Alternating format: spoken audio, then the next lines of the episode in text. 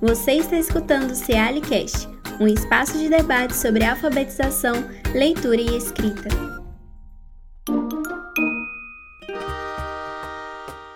Olá, eu sou Carla Viana Coscarelli, sou professora da Faculdade de Letras da UFMG, sou coordenadora do projeto de extensão Redigir e sou colaboradora do CEALI há muitos anos. No episódio de hoje, nós vamos conversar sobre letramento digital, procurando mostrar como ele tem acontecido e como pode ser trabalhado no ensino fundamental. Esse programa faz parte de uma série de podcasts lançados semanalmente pelo CEALI. Toda quinta-feira tem episódio novo que pode ser acessado pelo Spotify ou visto no YouTube. Fica de olho! Essa é a nossa segunda conversa sobre letramento digital, feita numa parceria do CEALI com o Redigir. Eu nem sei como falar da minha felicidade de unir esses dois projetos que eu adoro tanto. Então sejam todos muito bem-vindos. Na conversa de hoje, nós vamos falar, conversar com dois convidados super especiais que têm muita experiência com o ensino básico, além de serem duas pessoas maravilhosas. Vocês vão ver. Um dos convidados é meu querido amigo Messias Diebe, professor do Departamento de Fundamentos da Educação da Faculdade de Educação da Universidade Federal do Ceará, que trabalha há muitos anos com a formação de professores, pensando na educação presencial, assim como no uso das tecnologias digitais nas práticas pedagógicas.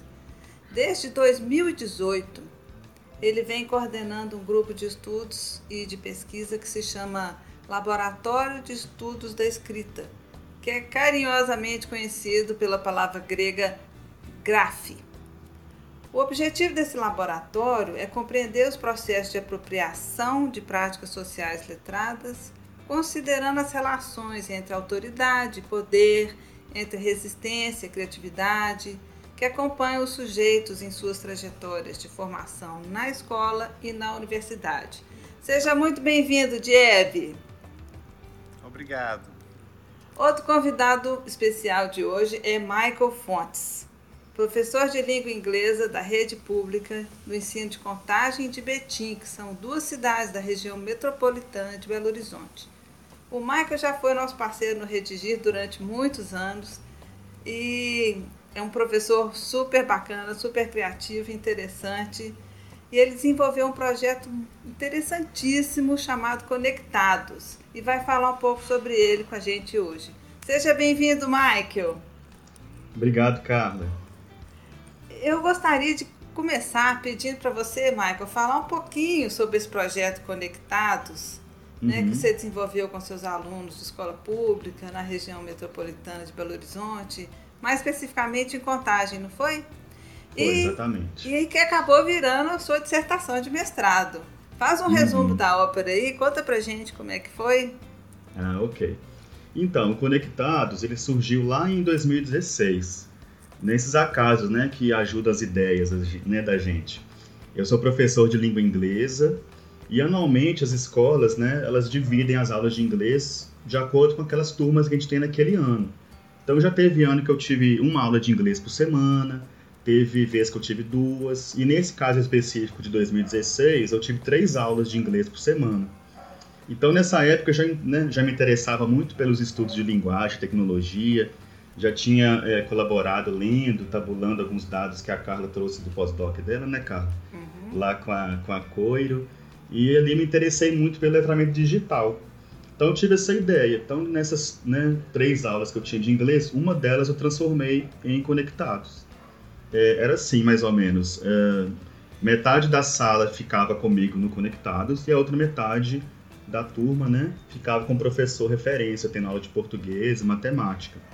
Então uma vez por semana eles iam para o computador e a outra metade tinha aula com outro professor. Então, assim, acho que isso favorecia também até o aprendizado, né? Porque tinha menos alunos para dar atenção. Então, com certeza, favorecia. O Conectados, a gente trabalhou em módulos. Então, tinha módulo, assim, desde o básico de né, como ligar um notebook, módulos de digitação mesmo, para conhecer o teclado, e outros módulos para análise de conteúdo confiável, né, olhar várias fontes, uh, fontes uh, confiáveis, tudo isso foi trabalhado no Conectados. É, foi uma experiência muito interessante. E aí, em 2017, no meu mestrado, eu pesquisei essa leitura em ambientes digitais e comparei o né, grupo que teve o Conectados, né, que teve o letramento digital, com o grupo que não teve. E os resultados foram bem contundentes, mostrando que a influência positiva do projeto né, contribuiu bastante ali nas práticas de leitura em ambientes digitais. Então, em resumo, foi isso. Né? Se deixar, a gente fica falando eternamente, que é um projeto muito bonito. Se deixar, e é, né, deu muitos deixar frutos, não para, né? É muita história é, para contar dentro do projeto, né? É, então já, já registrei isso no capítulo de livro, então assim, uma coisa que rendeu bastante é, retorno, foi muito interessante.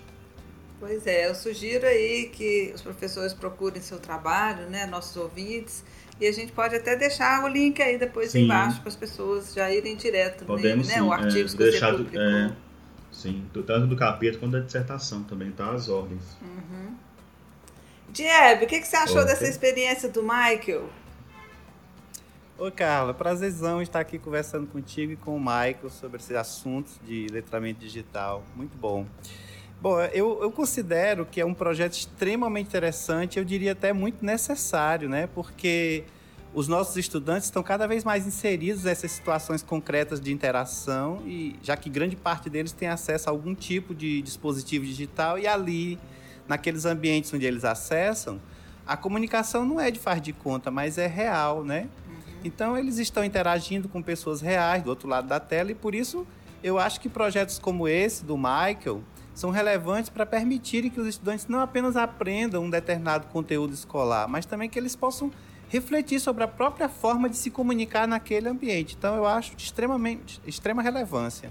É, é muito bonito esse projeto e é muito legal ver como é que os meninos se apropriam ali do computador, né, dos usos, igual, é, né, de tudo que ele pode fazer e mais algumas coisas interessantes, né? E tem um entusiasmo muito bonito de ver os meninos, né?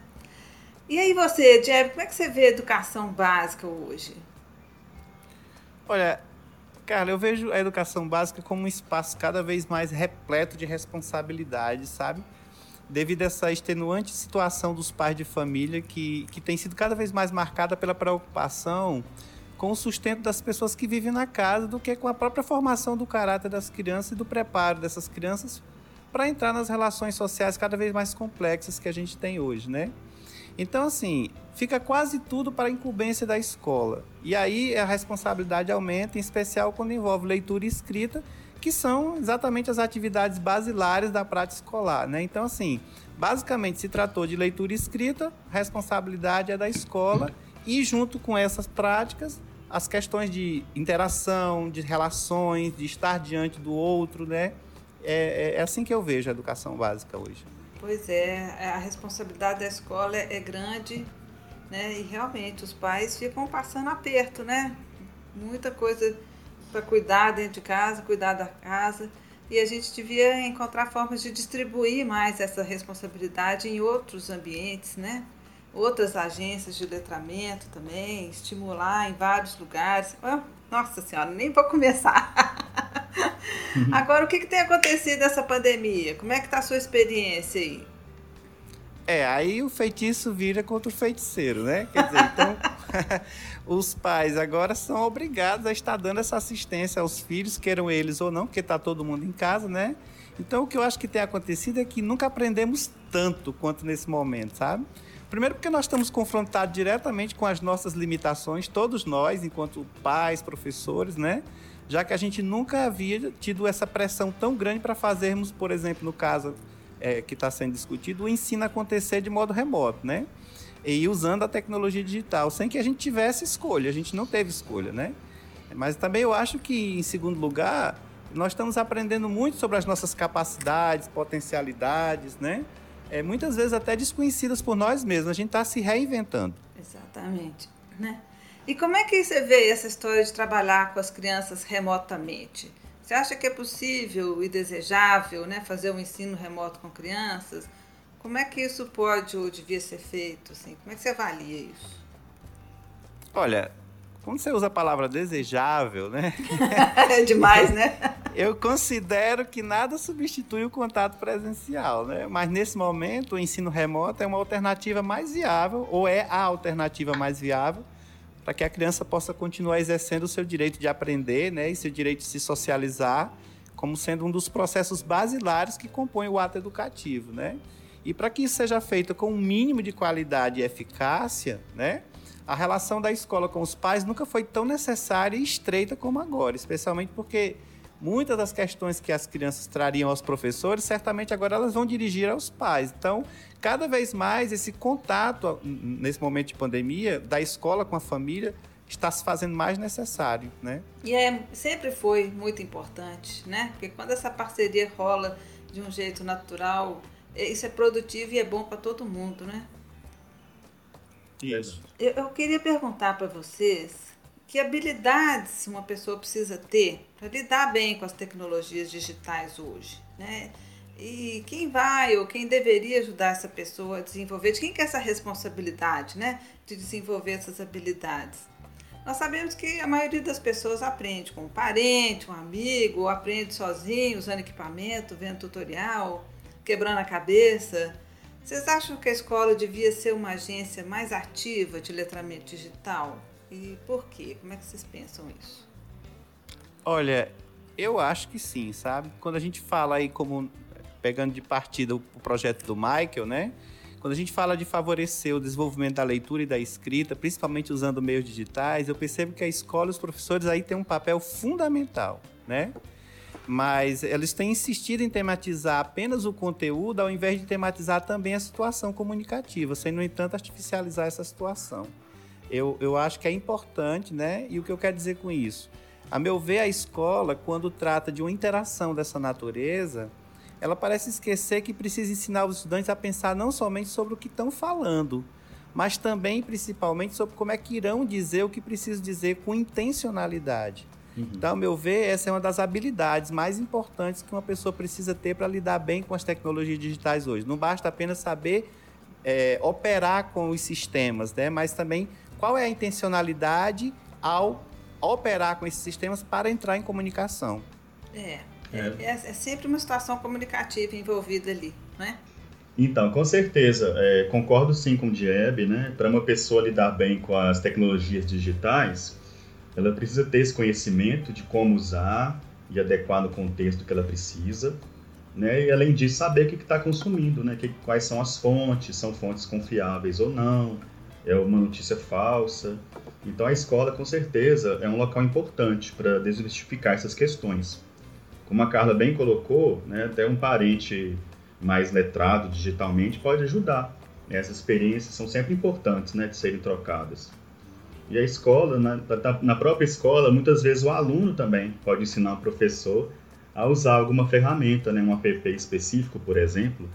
Né, é sempre uma troca muito rica. Então, ao meu ver, assim, o professor vai direcionar o melhor uso daquela informação e, né, instruir também, no caso de leitura de múltiplas fontes, né, apontando aí para um debate, uma produção de texto, vídeo, qualquer coisa assim para ser uma informação mais significativa. Né? Neste caso, a gente sabe que até um jogo pode ser usado pedagogicamente. Né? Então, o que vai ficar ali é a intenção, funcionalidade e esse bom uso da tecnologia. Exatamente. Né? E aí, eu, quando vocês falam isso, eu fico pensando sempre da perspectiva dos professores, né? Vocês acham que os professores se sentem confortáveis para usar as tecnologias digitais com os alunos? Como é que está essa preparação dos professores e das escolas para lidar com tecnologia digital nas práticas, né? na prática pedagógica? O que, que já é usado? O que, que falta usar? Como esses professores são preparados ou deviam ser preparados, né? E o que, que as escolas precisam fazer para poder colocar em prática aí esses usos verdadeiros, né, de tecnologia, uhum. Envolvidos aí em situações comunicativas reais, trabalhando com multimodalidade, múltiplas fontes, né? Como é que vocês percebem isso aí?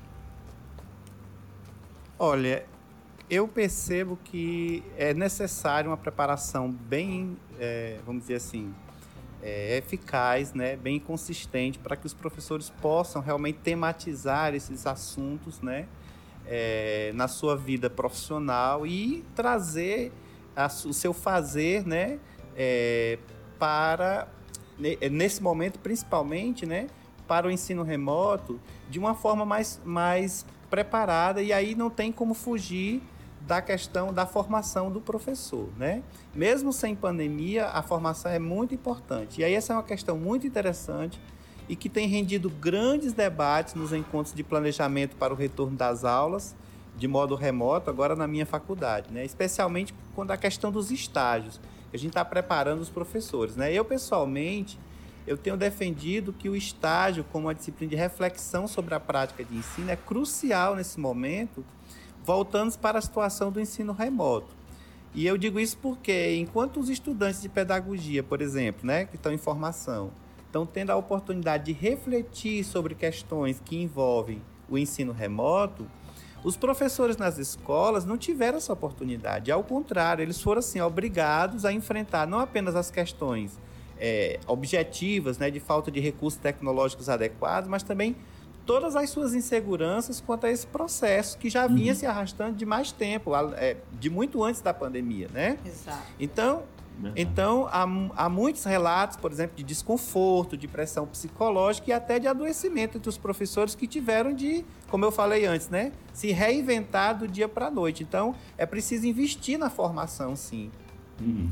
É. Verdade. E você, Michael, como é que você tem percebido é, pois, isso? Sim, eu tenho notado, né, né, todo mundo, aliás, tem notado essa, esse uso das tecnologias e a pauta, né, de núcleo de educação, escola, secretaria, cursos, né, tá tudo em voga isso agora. Porque antes era uma opção, né, a gente falava assim, ah, um professor deveria usar recurso digital porque seria mais interessante. Então agora já não é mais opcional, né, virou uma demanda né. Então, como o Diego bem falou, foi da noite para o dia. No meu caso especificamente, né, eu trabalho em duas redes de escola pública. Então a diversidade é enorme. Então tem professores mais preparados, tem outros que se prepararam mais durante a pandemia, né? Então aí, como se diz, chupando cana e assoviando ao mesmo tempo, né? Tudo para dar certo aí. Então, um, é, especificamente, uma das redes que eu leciono, a escola tem usado rede social e grupo de WhatsApp para envio de atividades né, e esclarecer dúvidas mas está sendo algo bem aberto. Cada escola lá decidiu como fazer.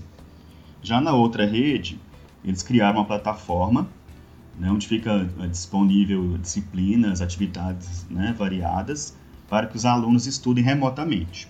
E tem uma equipe lá responsável para isso. Não passa pela gente muito não, é a secretaria que está direcionando. Ou seja, tem duas realidades bem diferentes, né? Uma totalmente aberta e a uma que não passa pela gente obrigatoriamente. E qual que você está achando mais legal assim de fazer como professor? Qual que você é, tá eu gosto mais é, mais aberta, né? Porque a gente pode criar, que a outra a gente não tem acesso. Eles, uhum. né, contrataram uma equipe para isso. A gente está remotamente igual os alunos, acompanhando de longe. Mas uma delas é a que eu faço mais atividade. E a gente tem mais é, liberdade para criar. E está acontecendo muita formação, né, das, tanto das próprias redes, né, as formações oficiais nesse período.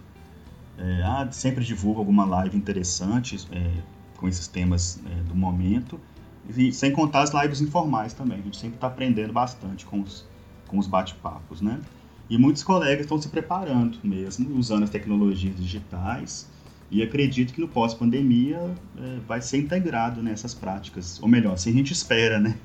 Que seja integrada depois. Tomara que seja, né? né? Essa conversa não vem, não é de hoje, né? Que a informática fica tentando entrar na sala de aula. Nós estamos aí nessa luta há anos, tentando convencer as pessoas que era importante trabalhar com, com o computador, né? Mas ninguém uhum. dava muita bola pra gente, não.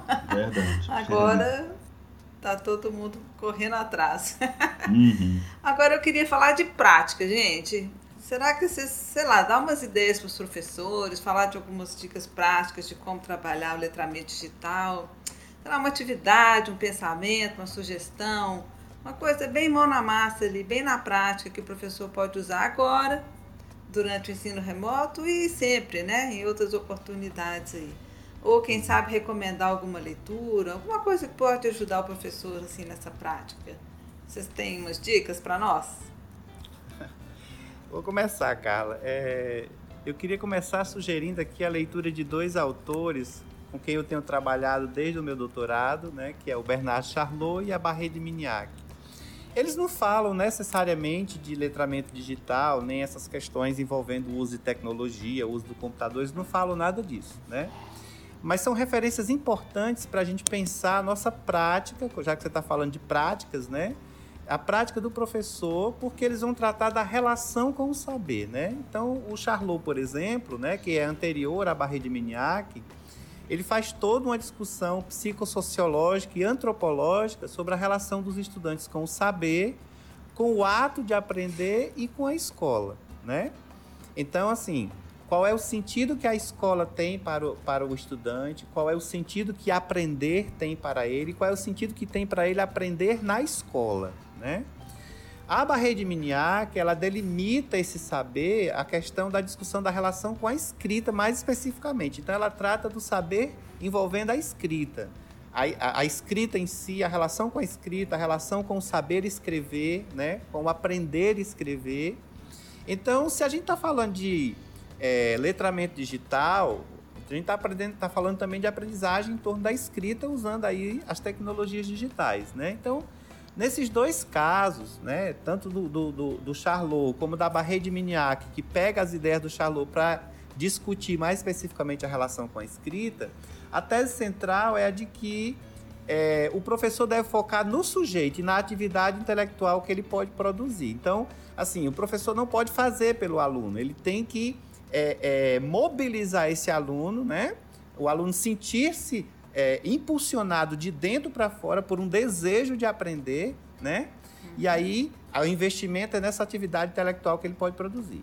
E assim, a dica prática de como trabalhar com letramento digital que eu poderia deixar aqui é a de que nós, como professores, temos que sempre pensar nisso como envolver os estudantes a investir tempo e energia nas atividades que a gente propõe, né? E aí tem tudo a ver de entrar no universo desse sujeito, conhecer o que ele gosta, o que ele, o que ele se propõe a fazer, o que ele traz como novidade, como o Michael trouxe. Muitas vezes o aluno traz novidades para o professor, apresenta determinados uhum. a, a conhecimentos para o professor. E aí eu lembro aqui do meu sobrinho de 8 anos que está um verdadeiro youtuber. Ai, né? legal. Ele grava vídeos e tutoriais de como fazer determinados experimentos científicos, como confeccionar objetos de madeira, de papel. E além de gravar vários videoclipes, né? Inclusive com legendas, por meio do TikTok, com músicas que ele gosta das letras. E conta. É, é, é, em imagens algumas cenas que a letra da música sugere. Então a dica é aproveitar a criatividade deles, sugerir tarefas que envolvam a expressividade deles nesse universo que já lhes é, em, algum caso, em alguns casos, bastante familiar, né? Muitos hum. deles já lidam com essas tecnologias desde casa, mas é, também não é legal parar por aí. É preciso saber deles e permitir que eles elaborem exposições sobre todo o processo criativo. Porque não apenas valoriza o que eles fizeram, como também traz a ação para a consciência deles, né? Refletir sobre o que estão fazendo, por que estão fazendo, com qual intencionalidade. Então, é a expressão verbalizada dessas tarefas e dos significados que eles atribuem a elas. Então, assim, não só realizar a tarefa, mas também falar sobre elas.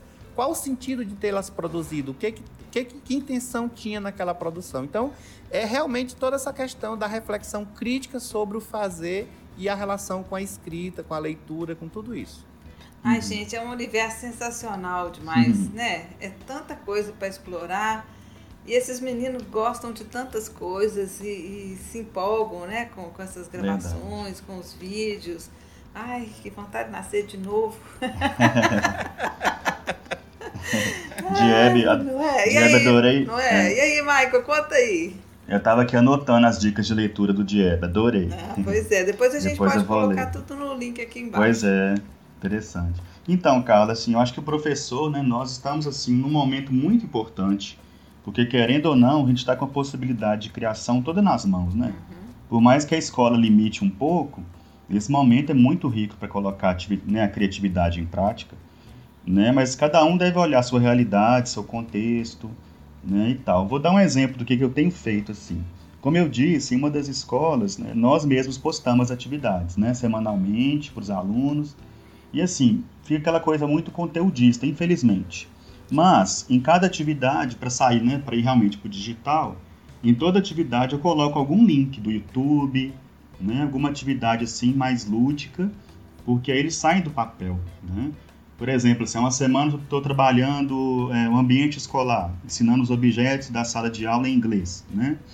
Então, assim, põe aquele link lá bem, bem legal para eles poderem praticar pronúncio, listening, né? Para sair ficar uma coisa menos monótona. Isso vale até para o presencial também, né?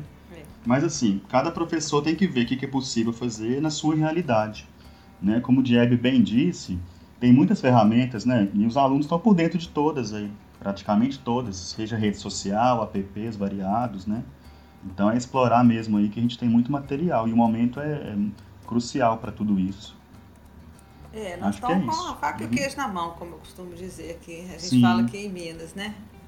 Uhum. É, é uma, é, a gente está tendo uma chance de fazer coisas diferentes, sair da caixa, né? Sair do quadrado, pensar diferente, colocar em prática outras ideias. Então eu espero uhum. que isso aconteça mesmo, de fato, de agora para frente mude um pouco né, essa perspectiva do nosso ensino tradicional para uma coisa mais, mais fluida, mais interessante para os alunos, que tem mais a ver com a realidade deles né, e com esses equipamentos que eles têm em mão ou precisam ter em mãos, que a internet seja para todos. Né? Temos é muitas questões aí para para melhorar, né? A gente ainda tem muita questão estrutural que precisa ser Sim. repensada, esse acesso. E, e, é, né? Infelizmente, neste momento, as diferenças ficam gritantes, né? É, precisa ter as particulares acesso. se organizaram muito mais rápido, a pública vem se organizando aí há muito tempo, então, infelizmente, nesse momento, as, as diversidades ficam gritantes, mas a gente dá um jeito. A gente dá um jeito, é isso aí. Não, Não podemos é parar nem desistir, Verdade. né? Ai, gente, a conversa tá muito boa. Que saudade, eu tava com uma saudade enorme de vocês, juro mesmo, de coração aqui. E eu Também. aprendi muito com vocês, como sempre, né? Tá vendo, gente? Eu um falei prazer. que eles eram maravilhosos, não falei? Nós conversamos aqui com o Messias Diebe e Michael Fontes. Queridos, muito obrigada. Obrigado a você, querida, pelo convite e prazer estar aqui com o Michael, tá? Prazer Igualmente, também, Michael. prazerão. foi ótimo, adorei. Obrigada a vocês que estão escutando. Para quem não ouviu nossa conversa, que foi com a Nelisa Novaes e a Gisele Alecrim, os programas ficam disponíveis aqui, né? E esse programa foi uma parceria do CEALI com o projeto Redigir, ambos da Universidade Federal de Minas Gerais. Muito obrigada a todo mundo e até o próximo. Este foi o CEALI Cast você pode nos escutar no Spotify e no YouTube. Se quiser, você pode enviar sugestões de temas e perguntas para o nosso e-mail cealicast.gmail.com.